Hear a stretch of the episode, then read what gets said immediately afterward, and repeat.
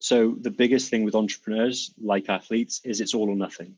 They're either doing everything perfectly or they're not doing anything at all. And that's the problem.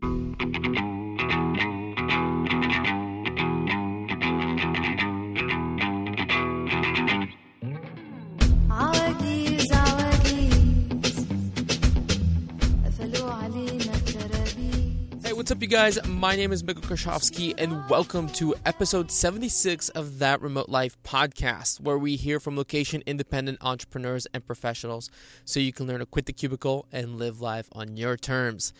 Today on the podcast, I'm joined by Dr. Emil Hodzovic, or otherwise known on the internet as Emil Goliath. Emil has an amazing background. He grew up playing rugby and then turned his athletic focus on bodybuilding, all while studying and then later working as a doctor in the UK. After several years of working in the UK healthcare system, he became disillusioned with what he was doing and started instead focusing on more of a total health model and began training high level professionals and location independent entrepreneurs online. Now, if you're a digital nomad and have struggled with staying fit while traveling, uh, I think you're going to love this episode. Emil and I discussed why most people make staying fit more difficult than it has to be, and Emil also shared his strategy for balancing a healthy lifestyle while enjoying all the culinary experiences that new places have to offer. We also talked about health for entrepreneurs and how to make sure that you're performing at your best, which we all know is so important as digital nomads and entrepreneurs. It's it's super important to make sure that you're staying uh, at your peak possible uh, level so that you can perform well and you know work in your business as well as you can. Now, before we jump into this interview, I do want to tell you about my newest project called Nomad Weekly. Now, there's so much going on in the digital nomad world and location independent entrepreneurship space that it can be tough to stay up to date. And Nomad Weekly is the first ever The Hustle style weekly newsletter for the digital nomad space. Every Monday morning, you will receive a fun to read email that brings you the most important things you need to know to get your week started, like global news curated specifically for global citizens like yourselves, information about up and coming events and conferences, travel information and updates, reviews of products and services, crypto and financial overviews, and even original articles written by our own writers. If you're a digital nomad or location independent entrepreneur, this is the email you need every week to stay in the know. And you can sign up for that over at thatremotelife.com forward slash weekly. That's thatremotelife.com forward slash weekly. And it's totally free. So you can head over there, join that, and it will be launching the first week of August. All right, you guys. Well, without further ado, let's dive into this awesome conversation with Emil Goliath. All right. Well, Emil, welcome to the show, man. How are you doing? Hey, hey, thanks for having me. Yeah, really, really good here. Looking forward to this. Dude, I'm so excited to have you on. Uh, you know, we connected over the uh, Dynamite Circle. I uh, I was about to say the DC, but then I had Dan on the show, and he kept correcting me. He's like, "Do not say the DC. Nobody knows what you're talking about. You got to say the Dynamite Circle." Uh, so yeah, we connected over there, uh, and I'm really excited to have you on because you are a fitness instructor and you kind of do everything online, which is really cool. Because uh, I think we've talked about this offline. Is that my dad? I have been like like pushing him to go remote with his like fitness business for the last like four years and then he finally did so i'm really excited to have you on and to just kind of like uh, you know get a little bit of your backstory and uh, you know get some health tips for us travelers because that's really really tough so um, but yeah man to get started i know that and for people listening like you know you have an accent so you grew up in the uk right and like that's like where Yeah. you went to school Yeah, yeah. So actually born in Serbia, so former Okay. Yugoslavia, hence hence the name. And then we moved to the UK when I was two, and my dad worked there as a doctor. Uh, that's you know that's why he was like studying in the UK, and then we stayed there. Uh, eventually, South Wales. That's where I spent most of my time. If I have a few drinks, then the South, the Welsh accent comes out, but most of the time it's relatively uh, normal. And and yeah, and then in the last I don't know three three years, something like that, I started traveling and moving around more, and now I've ended up in Lisbon, Portugal, which is a very big turnaround in my life in general. Yeah. That's really funny that you say that about the accent because okay, so you're Serbian. I was born in Bulgaria, and uh, you know people are always surprised when I don't have an accent. I'm like, give me a few beers, and I've been told that the Bulgarian accent comes out a bit more. So maybe that's that's something. So what um like what was it like growing up? You know, being from Serbia and growing up in England. Uh, I mean, you said you were pretty young. You said you were two, but Two. like, did you ha- did that have any impact? Uh, like when you were growing up? That's an interesting question. Actually, I've never really thought about that. But yeah, I was I was two, and actually, I, according to my parents, spoke pretty fluent Serbian at that age. But then, you know, went into the schooling system, and actually, we started in the north of England, so I picked up a northern English accent. And this is probably moot to most people who don't know all the English accents, but very strong. And then we moved to a place in South Wales, and they were taking were making fun of my northern English accent. So I then picked up the local accent there. I must have been five.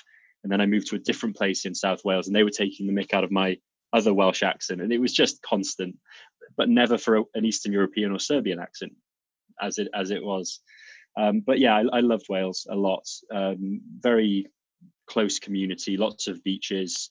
Um, I was literally there from I think about seven to I don't know, 24, something mm. like that. So really, most of my most of my life in two cities in in South Wales um, university, everything. I worked there as a doctor for a couple of years, and then only really moved um, to where I kind of lived before in the south of England, in Bristol, which is like an hour away from Wales. Um, yeah, in the sort of three years before I then became a nomad, and and then the rest is history. Yeah.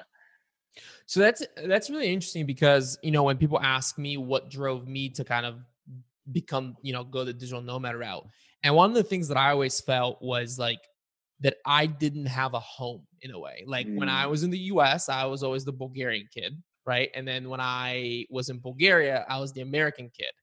Do you, and like I think that like you know like having conversations with people, I was like, oh, that's you know the fact that like I had that experience and then decided to start doing what you and I do. Like that's kind of an interesting correlation. Do you think that maybe you growing up and moving around in that way do you feel like that maybe that somehow impacted like you becoming a digital nomad and essentially you know kind of being homeless in a way now? Uh, very interesting. So i think because i i'm quite a big guy and i used to play rugby so that kind of smoothed over any of the you know eastern european divide. I played rugby i was i was in it was fine. Right. Um so I, I never really got the kind of you know the Serbian kid. I mean, I got plenty of you know jokes and whatever, but nothing significant. And then I think the biggest thing I carried from Serbia was the fact that my parents immigrated. Immigrated, that's the word, yeah. Immigrated from Serbia to the UK, and then they were like, "You become a doctor or a lawyer, or don't bother." So inevitably, I became a doctor, and that was like the biggest thing like university super important stability get a job and i'm sure you must have had a similar thing in bulgaria you know you have to do these these real things and everything else is is bullshit you know business isn't the real thing so i just followed that and that was no brainer for me. At 16 my dad was like you should be a doctor. And i said yeah sure. Okay. It seems easy. My life is sorted. So actually at that stage i was in for the stability. I was in for buy a house buy a car mm. buy a dog you know family kids pension, not, not having to worry about anything. So it was the opposite. And it was only after three or four years of working as a full time doctor that I started to get disillusioned on many, many fronts. Um, one being I didn't like being told what to do or when to work and had to work night shifts. Two, modern medicine was just putting band aids on problems. It wasn't mm. really addressing the key, which is lifestyle and um, three, I, I started to get an insight into the control the government has over people. So it was screwing around with doctors' pensions at the time, and it was just like your pensions are screwed, and we were just, and I was just like, well, that's not fair. And this that was the first insight I had into that's not fair. So I was like, okay, I'm gonna remove myself from this system because it's it's bullshit, basically. And why?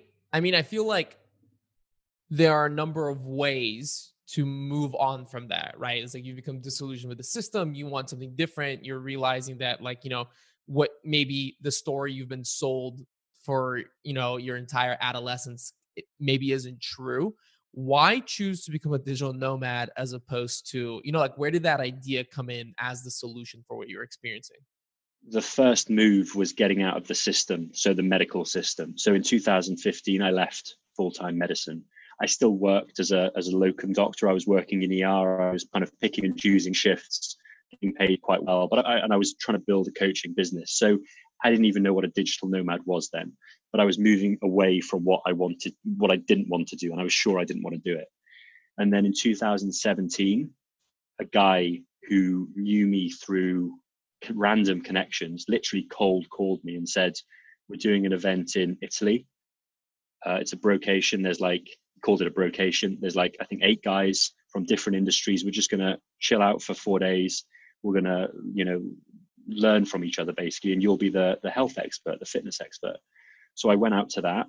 And initially, I said, I have to go home early. I've got stuff to do. I can only do three days. I need to fly out. I'm busy. I'm a busy guy, you know and while I was there, two of the guys were like, right, we want you to start coaching us. And there's this other event in Marbella in three weeks' time, and we want you to come on a road trip with us and drive to Marbella.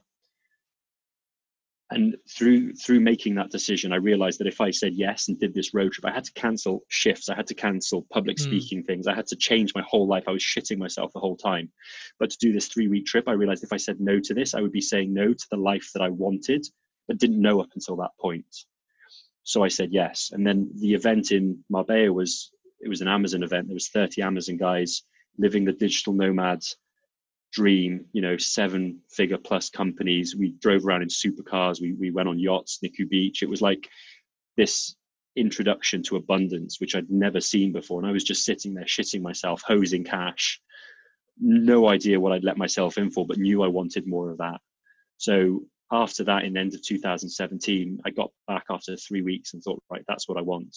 My first goal, 2018, I was going to travel every single month.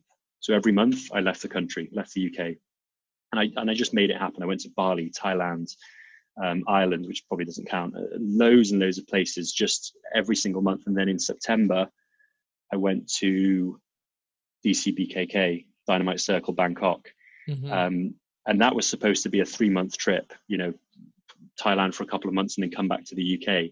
And my girlfriend said, "Why are we only going for three months? Why don't we just stay out there?" And then that became an eight month trip. Then we got back to the UK last year. I put my house for rent, sold my car, got rid of everything else, and you know we moved to Lisbon and went to Asia again. And that was just gone. That was last eight eight nine months.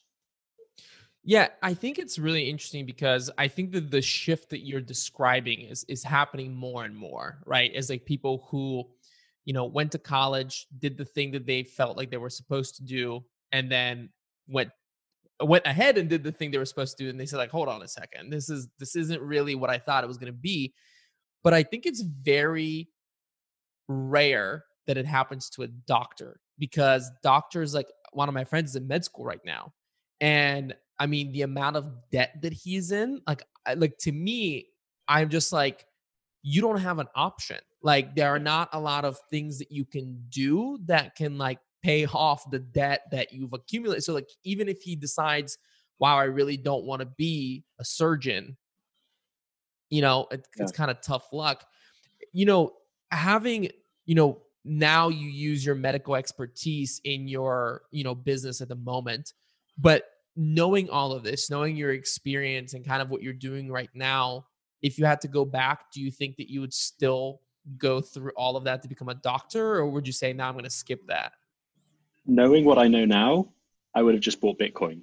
But quite quite apart from that, um, you know, people ask me, "Do you regret not having done or having spent six years in med school?" Mm-hmm. Um, and actually, I really don't because one during university, I was totally cruising. Like I was very good at passing exams. I was very good at doing the bare minimum to get through, and I was very good at passing exams. Like I was getting good grades. But I was like, I was playing World of Warcraft. I was, you know, working in a gym. I was playing rugby. I was drinking on weekends and in the week, and I was enjoying life, you know. So the fact that I also managed to get a medical degree out of that was pretty significant. And actually, now I have my coaching, which is hugely boosted, as you say, by the fact that I'm a, a medical doctor and also a supplement brand, which is literally Dr. Emil Nutrition, based on the fact that I'm a medical doctor. I you know, I'm sure I would have been fine if I'd gone down a different road, but also this has turned out exactly how it was supposed to, according to the higher powers. So I don't have any regrets, honestly. Yeah, I think the fact that you're a doctor and like I think that's very interesting is that there are a lot of, you know, personal trainers or health coaches um, or whatever, you know, word you want to use to describe that online. But very rarely do they also have your background as a doctor. And I think that's really interesting in the conversations that we've had I mean, I so a little bit of background. I went to study biotechnology in college, and I thought like that that's what I wanted to do. Maybe I was thinking about like med school, perhaps. So like I, I do still have that interest, even though I did two years and I was like, fuck that.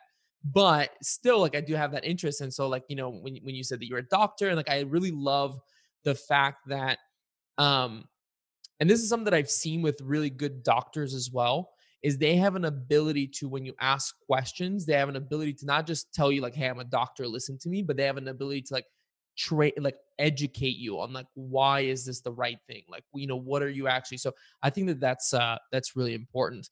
But you know aside from i i would love to dive into bitcoin here because i'm just kind of i'm very fresh to it uh so that was a very kind of alluring you know thing that you dropped there i, I really want to know what you know. Um but I do have to ask so the world is going into a more remote direction, right? Especially now with COVID, I think, you know, what I thought was going to happen in the next five to 10 years, I think has been accelerated. And I think we're going to see it much quicker. Based on your background as a medical doctor in the UK and also what you do now kind of remotely, where do you see medicine going in, in, in as we move into an increasingly remote world?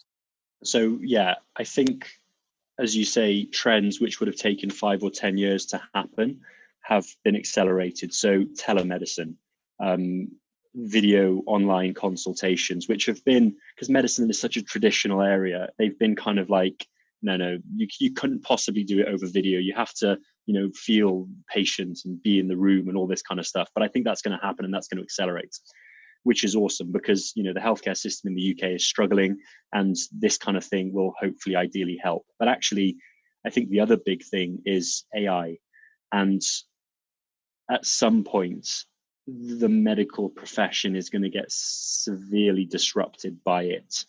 Um, it's already starting with things like IBM's Watson, but there's there's some areas within medicine like radiology and to a maybe a degree anesthetics, which is what I trained in, that AI can potentially do better even now. Mm-hmm. And this is going to rapidly happen. The thing that's protecting it at the moment is tradition, tradition and people's fear of robots. Right.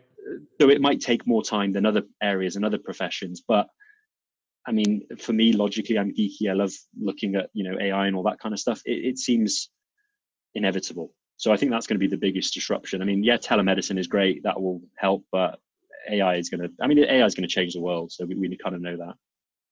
Yeah, I was um I was reading something recently about and I think it was specifically radiology that it's something like something that would take a doctor like, you know, several like days to like figure out. AI can almost figure out in a few minutes.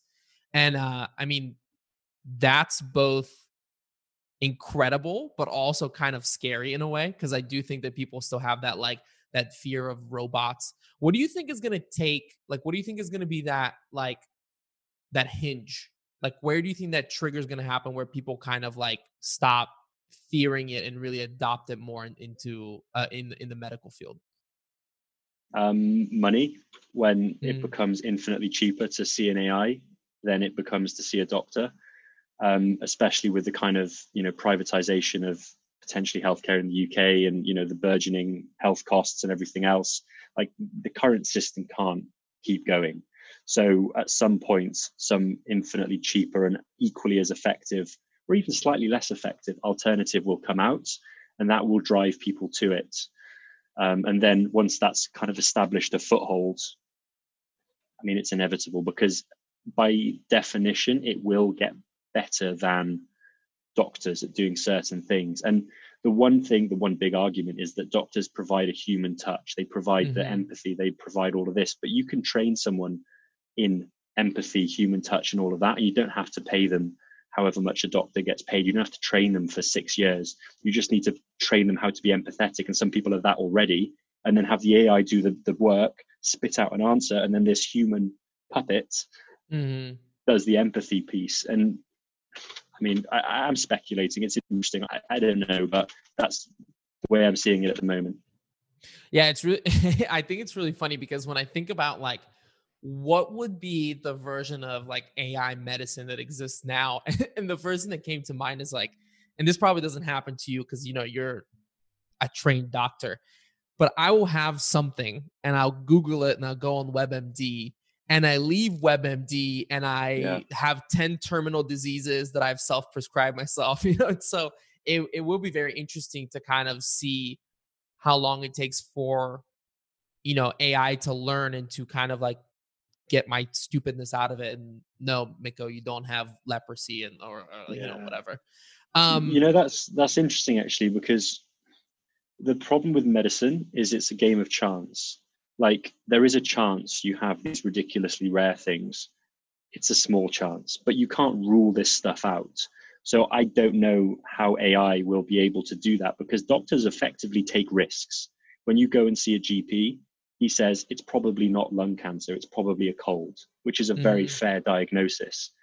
Sometimes it is lung cancer, but it's kind of accepted that there's a margin of error. I, I don't know how AI will figure that out or how that will work, or if, you know, the first time an AI messes up, whether that's they try and scrap it or put it back 10 years. I don't know. But that is very interesting because, you know, medicine is a gamble and people don't like to admit that or think that. But doctors are guessing, especially in ER and GP, where it's frontline stuff where you have to make decisions quickly. You haven't got necessarily all the time in the world or the, all the resources in the world. And you're just like, I'm going to make a call, and this is what it's most likely is. Yeah, I think actually that's I've never thought about that that there is going to come a time when AI does take over medicine and it makes the first mistake. Right? And like how do we react to it? Cuz there's also going to that's also going to happen with like self-driving cars, right? Those are going to happen and eventually one of those will make an accident. It will, you know, make a mistake and hit a pedestrian or, you know, it's going to decide to save the driver instead of, you know, like like dodge traffic and hit a pedestrian or whatever. And this is where like I think it's going to be very interesting to see logical people who are like, well, you know, it's going to make mistakes, it's going to learn, it's going to get better, and then people who are going to be like, no, it's the end of the world, you know, all that kind of stuff. Um, on the topic of, you know, you mentioned telemedicine, which I'm very interested in, obviously, as somebody who travels all the time and I don't have a regular relationship with a doctor. But the other thing that I'm interested in, um, and I want to hear your opinion on, is medical tourism, right? So for people like us that travel around all the time and we want to, you know, use what's at our resources. So, you know, when you're in Thailand, you know, Thai hospitals and that kind of stuff. Is that something that you think is going to grow? Like, what do you think about that trend? Um, I mean, I don't know what how COVID will affect it now, but I, I can't see why not. And certainly, the image of you know Thai hospitals, for example, being horrible, dirty places is not the case. I mean, you know, if anyone's ever been in one, they're literally the most incredible places in the world. They look like, you know, research labs from movies. Um, so I, I think it's it's logical that it's going to become a bigger thing. Um, I mean, it's it's cheap. It's really it's a nice experience, and as travel and stuff gets easier and cheaper, as I said, COVID aside, then I think um, I think it makes sense for sure.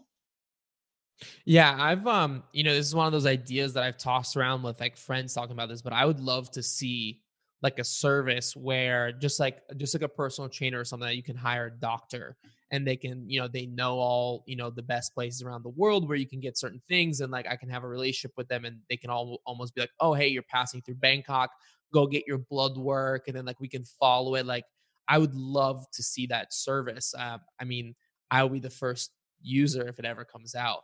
but Um, watch this space. Watch this space. Oh yeah, okay. okay. Yeah, that's totally something I've been like tossing around because like I want to, you know, we've talked about this offline or not on the podcast, but like I've recently been wanting to get more like refocus on my health. Like, you know, I am 27. I'm at that point where my, my youth won't just you know that won't cut it anymore just being young won't and i want to go get my blood work i want to get all of these things so that i know where i'm at but i look at what it's going to cost me to do it at a hospital here in the us and i'm like absolutely not like that's that's ridiculous and i think that's the scary thing for most people even myself where i've traveled like it's still scary to be in that unknown hospital like i was in mexico and even if a friend's telling me no the hospitals are great i'm like I, but are they? But if you have a doctor who's like, I've been there, I know, go to this hospital, you know, I think it will be great. Um, you did mention COVID. Uh, I feel like we need to touch on this. There's a lot of stuff flying around about COVID. Um, you've been very helpful. Um, it, when it first came out, I remember you did a post in the Dynamite Circle as a medical doctor, kind of like looking at all the evidence. What are the things that people at home can do to almost like protect themselves not just like you know wearing a mask to like you know protect everyone around them but like how can you boost your immune system? How like what are some of the things that you personally are doing for example in order to you know protect yourself and prepare yourself? Yeah for sure. So i mean the biggest thing and this is why i left medicine is that no one focuses on lifestyle. And actually like having a poor night's sleep has a detrimental effect on your immune system the next day. Um, you know, being overweight has been shown to be a risk factor for COVID, all these um, high blood pressure, diabetes, all these things. So this might not be a quick fix. I mean, certainly getting sleep is, but sort out your lifestyle. It will. It's an investment. It will pay dividends for the rest of your life, which will be longer as well. So, like, just do that. Just start. You don't have to do anything crazy. You don't have to. Just, just start. Like, eat some more vegetables, go to bed a bit earlier. Don't say I'm going to start on Monday. Just start. Don't care what you do. Um, and then, with all that aside, I mean, the things I've been doing, I, I wear a mask. You know, one out of respect of the businesses who, which I enter. Like, if a shop says wear a mask, like I'm right. going to wear a mask because they're a private business and they're asking me to do something to enter their. So let's just do it. Um, and then I've been using uh, alcohol gel and washing my hands as soon as I get home. And actually, I think that is, without sounding like you know, boring, but honestly, that's the, that's one of the biggest things because actually, you know, the virus lives on door handles and wherever else, and you'll it lasts days there. So you touch it, you scratch your face, your mouth. That's how you're going to get it. Wash your hands just regularly. Just do it. Have some in your pocket. Have some at home. And that I honestly think is the biggest thing. Like a lot of people are saying they're scared to go back to the gym, and for me, as soon as it opened, I was straight back in super mm. cautious with hand washing because obviously I expect it to be everywhere. But that is my biggest, in my head, the biggest way that it's going to get into you.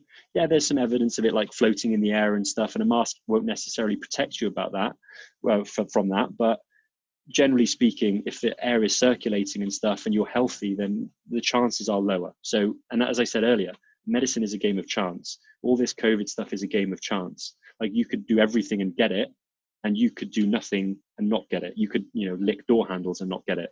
And most of my colleagues in A and E in ER have all the PPE, everything, constantly, and half of them have got it because, right. you know, that's just how it is. Um, so, so those are kind of my my things. The other thing I did when we were traveling and stuff was I just mega dosed on vitamin C and zinc.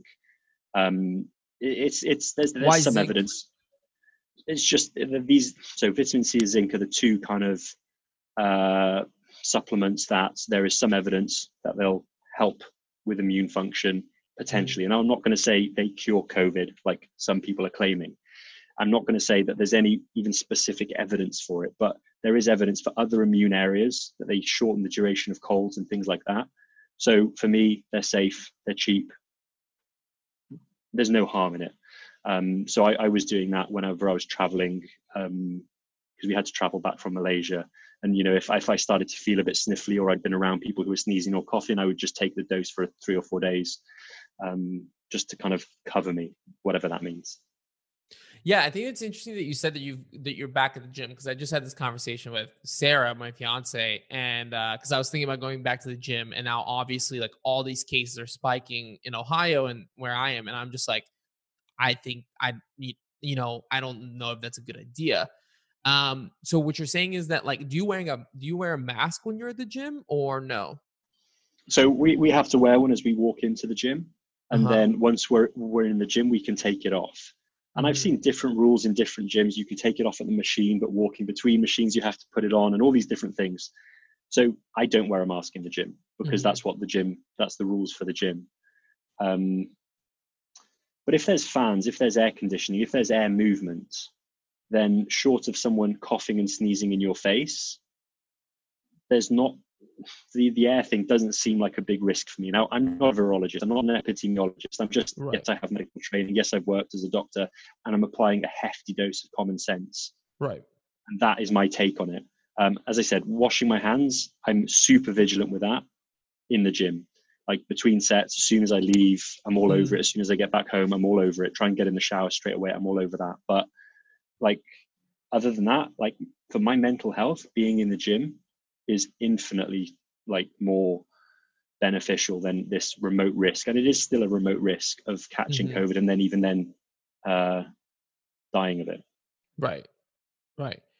Um, I know that you don't have that you're not an epidemiologist. Um, and you know, like you said, you're using just like a ton of common sense, but I think your common sense is a lot better than like people who aren't medically trained.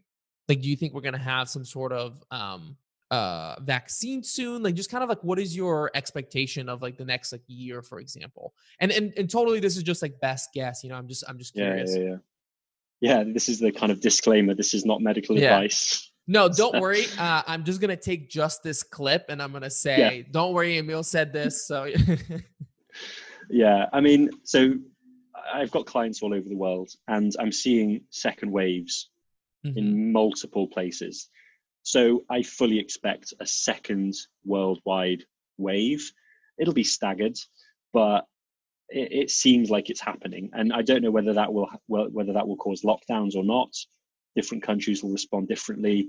Um, I mean, parts of Lisbon have been locked down again, so they're going for some partial lockdown kind of Mm. thing. As tracking improves, that might change how uh, countries react. As testings impro- testing improves, um, that might change how countries react. And also, this kind of herd immunity thing that might change how countries react. Now, we're seeing cases of people getting it twice.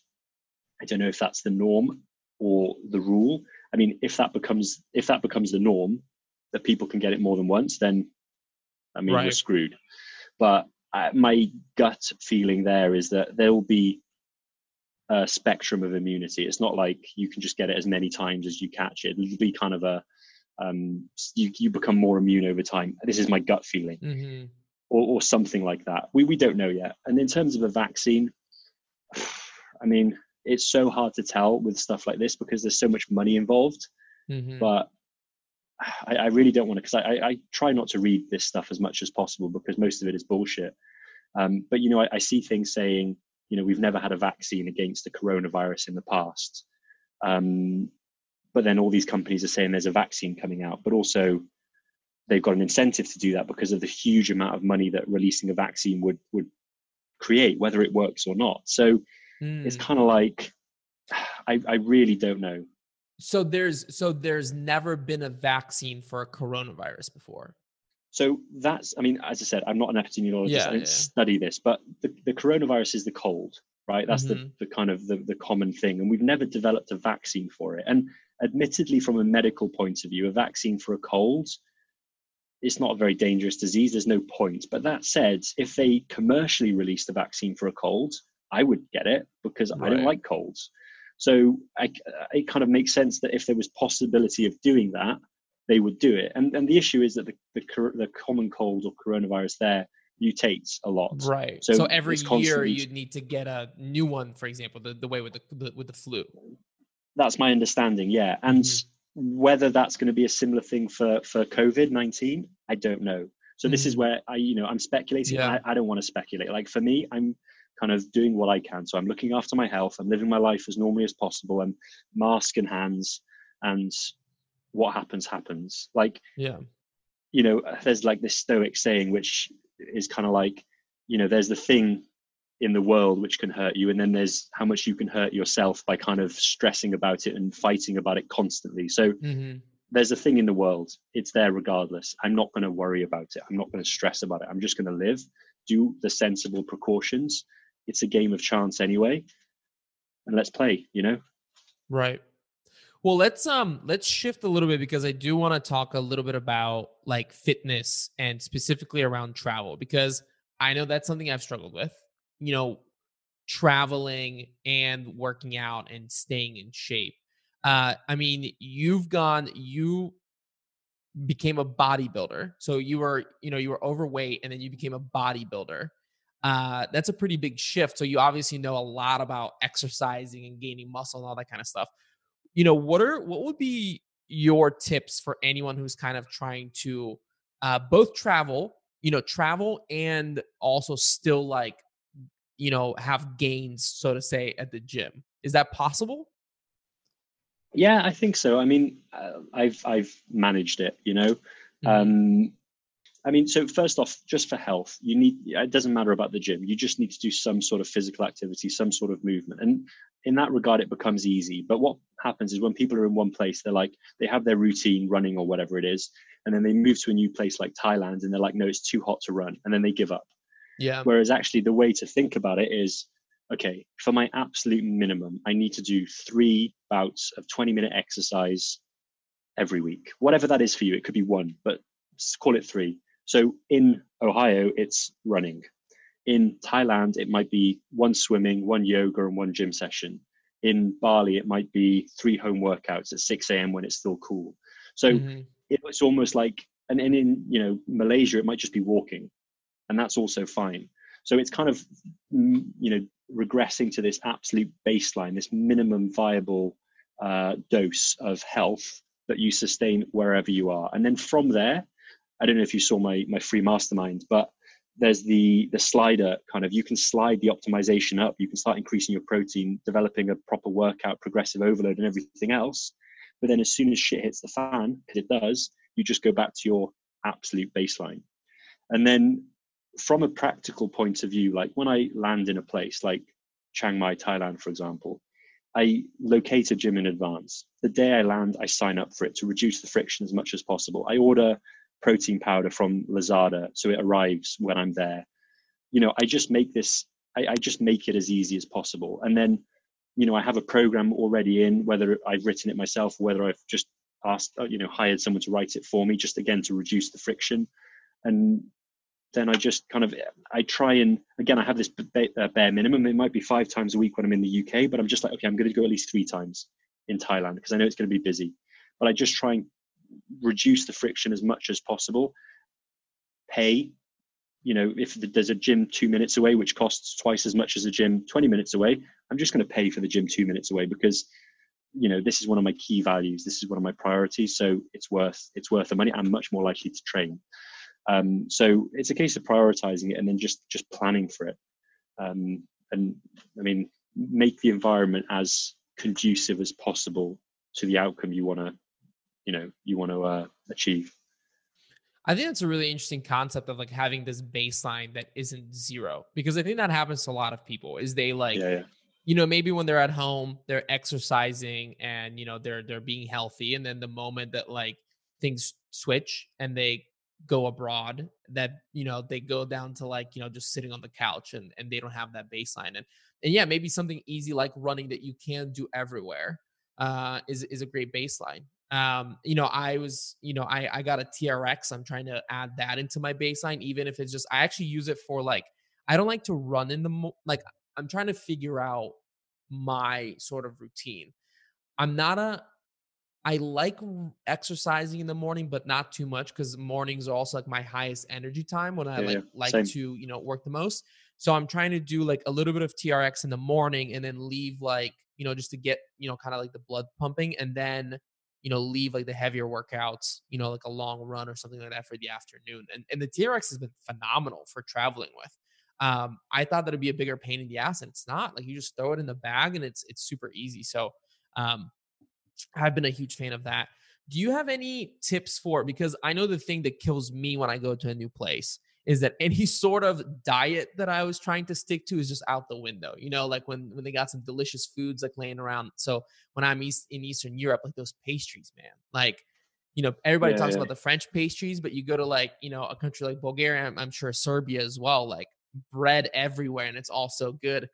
what do you uh you know what are some of your tips about that around like sticking to a diet even when you are moving around there's delicious things everywhere Yeah. So again, theoretically, the concept I adopt is this kind of I call it the physiological blueprint, and it's your absolute minimum effective dose for maintenance slash progress. So for most people, that's just adhering to a calorie value as an average over the week. So say your maintenance is 2000 calories a day, you stick to 2000 calories, so 14,000 calories a week, mm-hmm. which in itself gives you crazy flexibility because on travel day you can fast and eat zero calories, which means on Saturday you can have 4,000 calories and still hit your weekly Mm. average. So what I tend to do then is I have that in my head and I skip meals which I don't care about. So when I'm traveling, very rarely do I want to eat breakfast.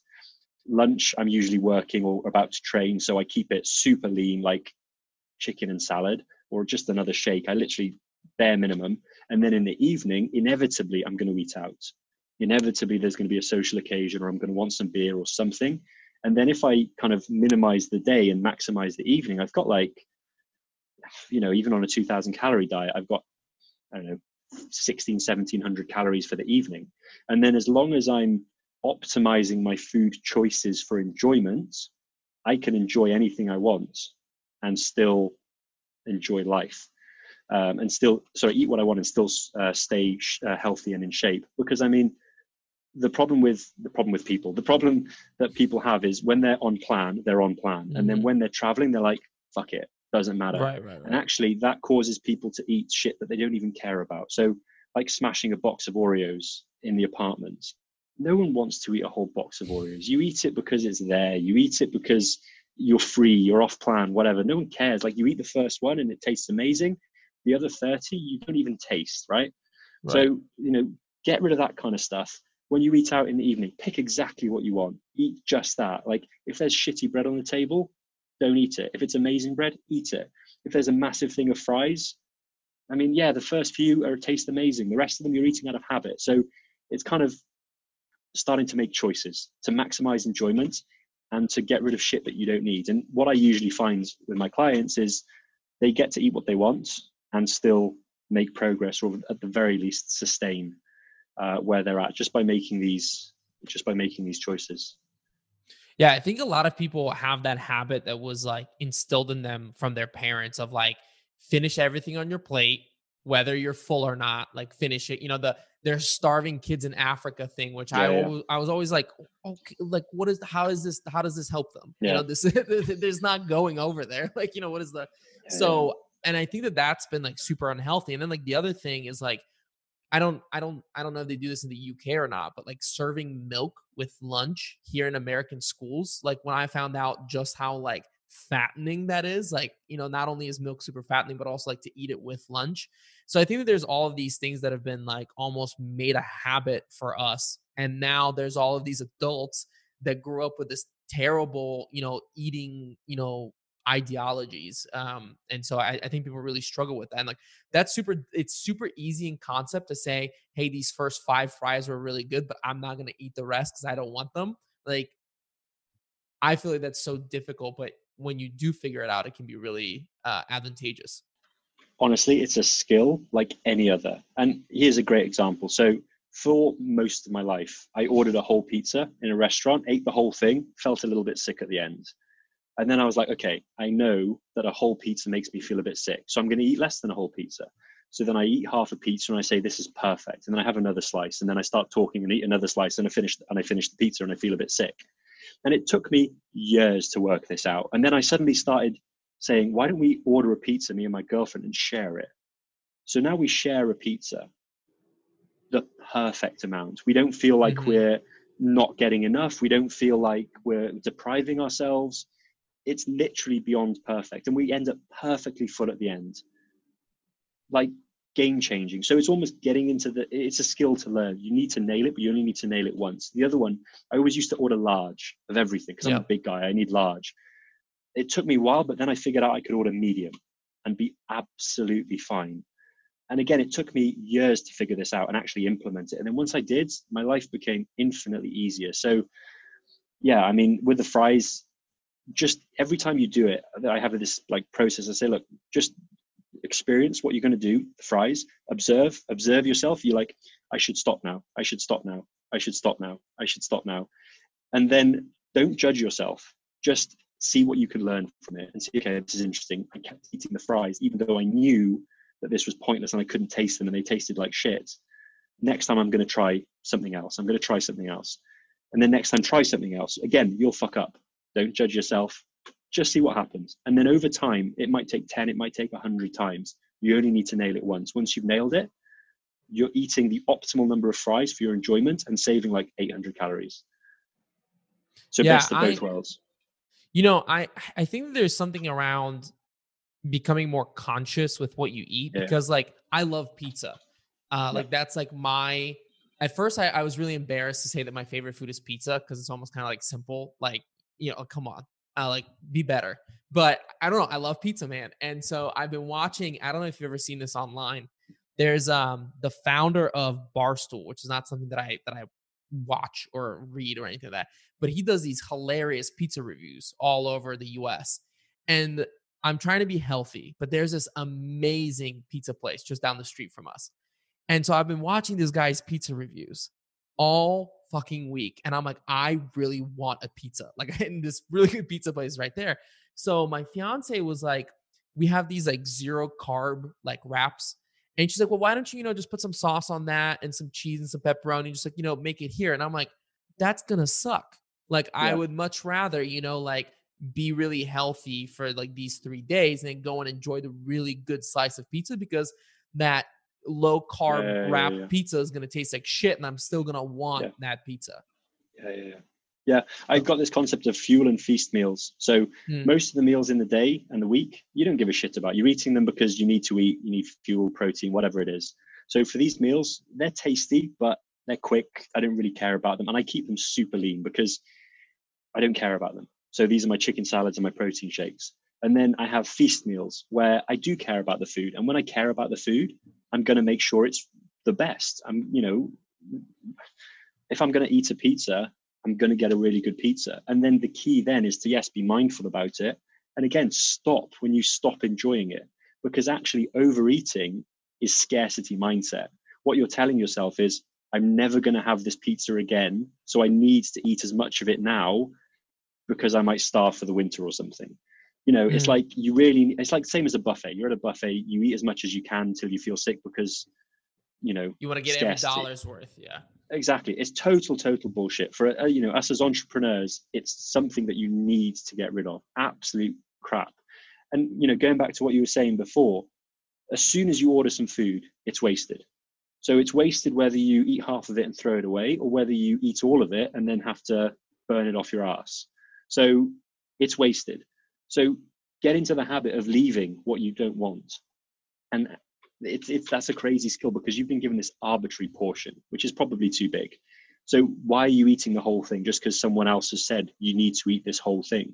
Isn't it funny how 10 people at the table all different shapes and sizes genders whatever else are all eating the exact same size meal? So slow down be mindful optimize the enjoyment. And when you're full literally the second you're full get rid of it because you'll keep eating out of habit and boredom put a napkin on it call the wait uh, waiter waitress ask them to take it away get rid of it Mm. makes your life so much easier You mentioned entrepreneurs, and I think that uh, I'd love to get your opinion on this because you know we're both entrepreneurs. A lot of people who are listening are entrepreneurs, and in a way, I think of entrepreneurs a little bit like athletes. You know, like they're always trying to think about like how am I in my optimal position, you know, like shape and like energy level, so that I can perform well.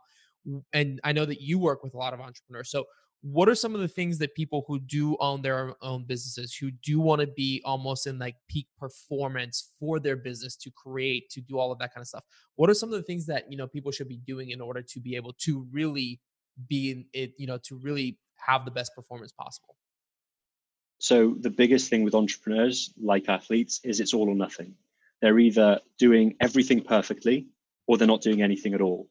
And that's the problem with this kind of, you know, this huge back and forth. You know, people try keto and it works for four weeks and then something breaks because they travel or business stress or whatever else, and they go back to doing zero.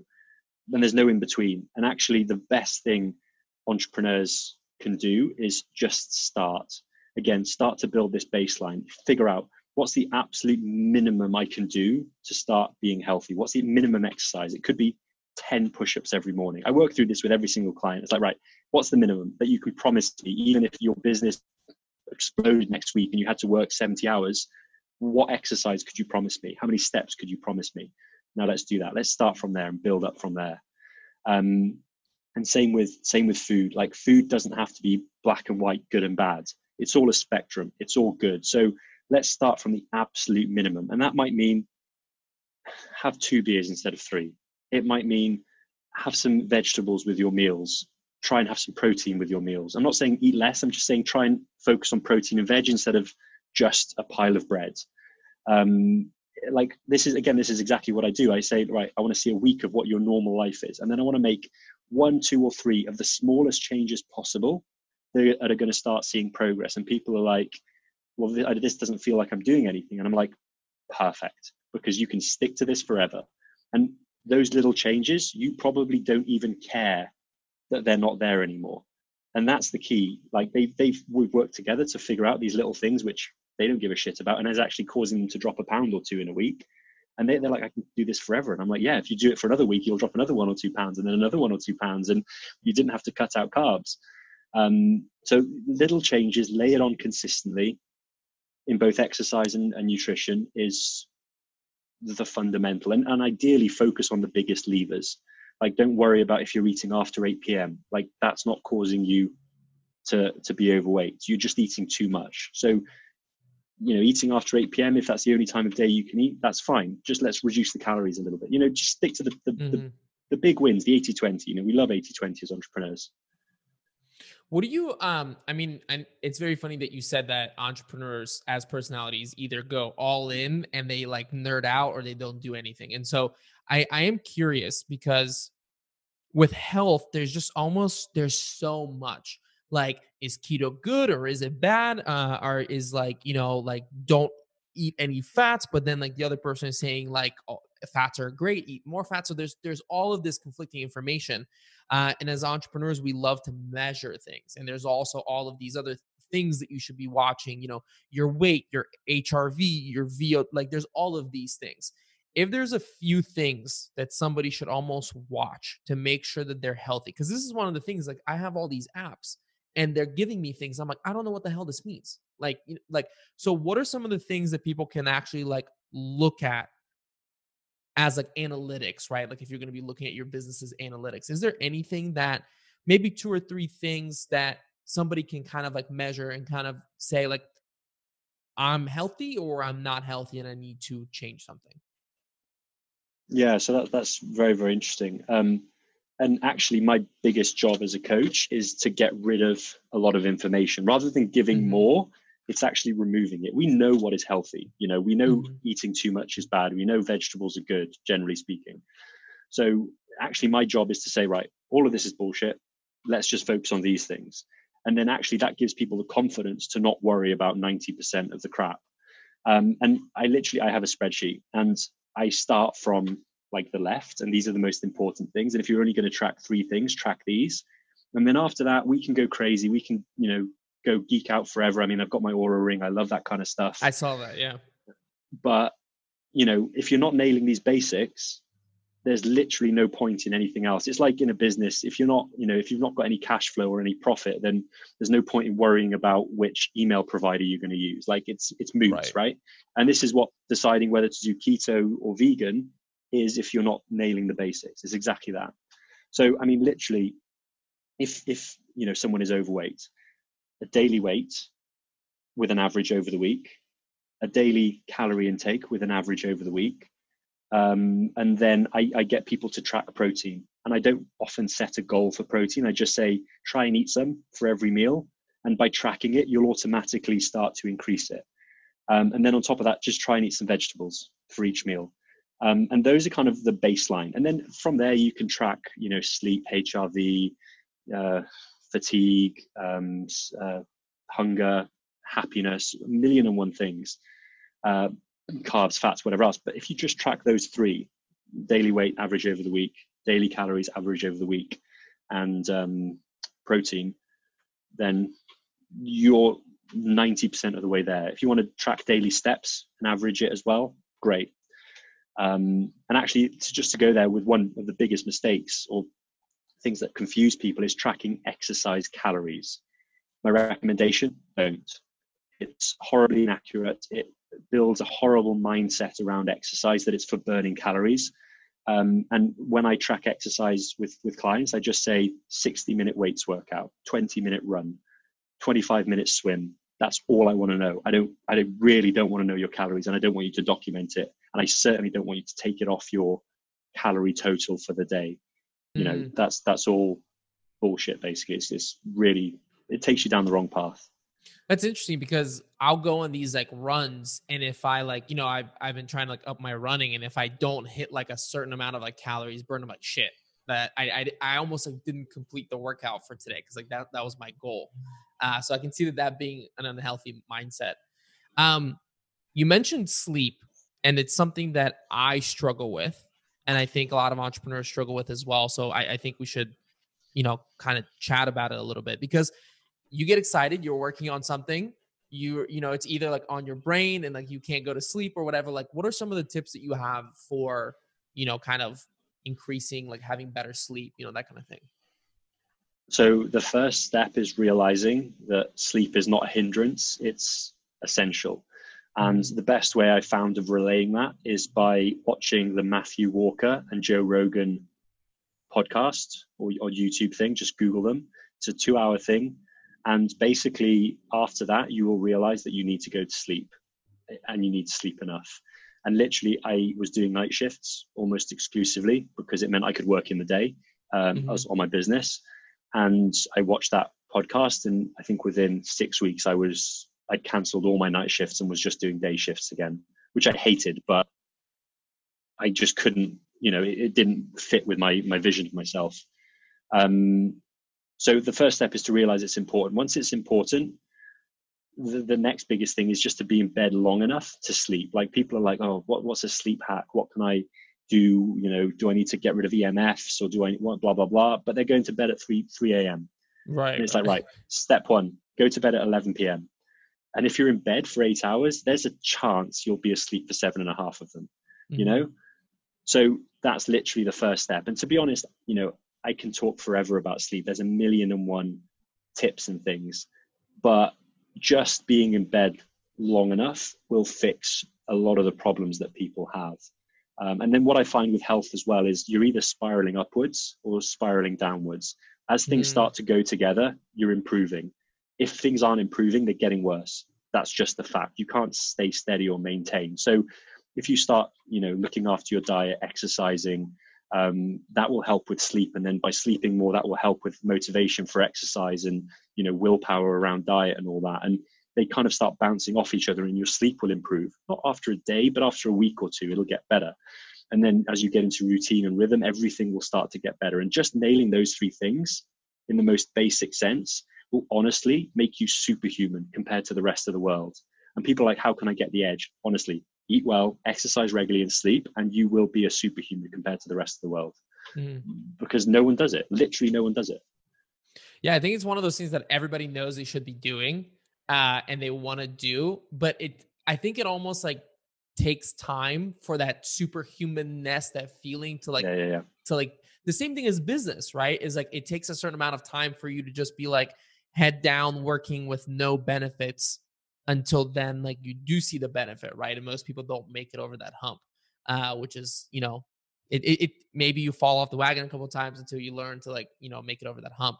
Um, but Emil, I want to say thank you for coming on. I really appreciate it. I can also talk about this all day, so I, I want to be respectful of your time. I know you're uh, you're in Lisbon. It's Friday. You probably want to go out.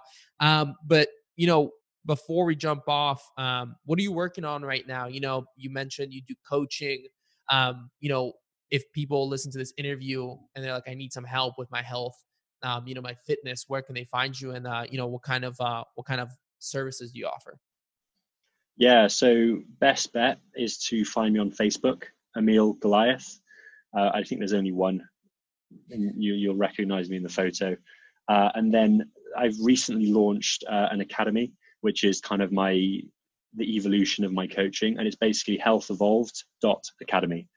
And you know you can check it out. There's a there's a landing page, and as I said, if you have questions, hit me up on Facebook. To be honest, drop me a message.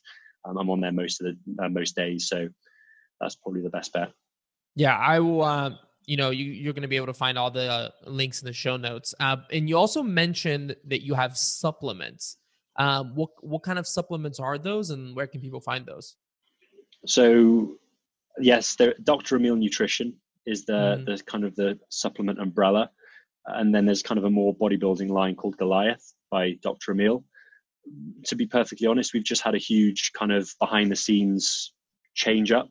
So right at the moment, there's six products, um, and over the next six to twelve months, it's going to go crazy. So at the moment, we're mainly on Amazon. If you search Dr. Emil Nutrition on Amazon, you'll see some of our products, and they're they're totally crushing it. They're really really good. Um, but keep, you watch this space because literally over the next six or twelve months, uh, things are going to go crazy with those, and we're going to be covering everything and expand. Mm, awesome. Well, Emil, thank you so much for coming on. Congratulations on all of your success. Um, I love all the information you're putting out there. Um, I think it's I, I think it's really important stuff to talk about, uh, and I think that you know our personalities sometimes forget it, and and we shouldn't forget that. So thank you so much for coming on again. Uh, I really appreciate it. Oh, pleasure, man. I love talking about this stuff. So yeah, anytime. All right, brother. Well, uh, enjoy. Thank you.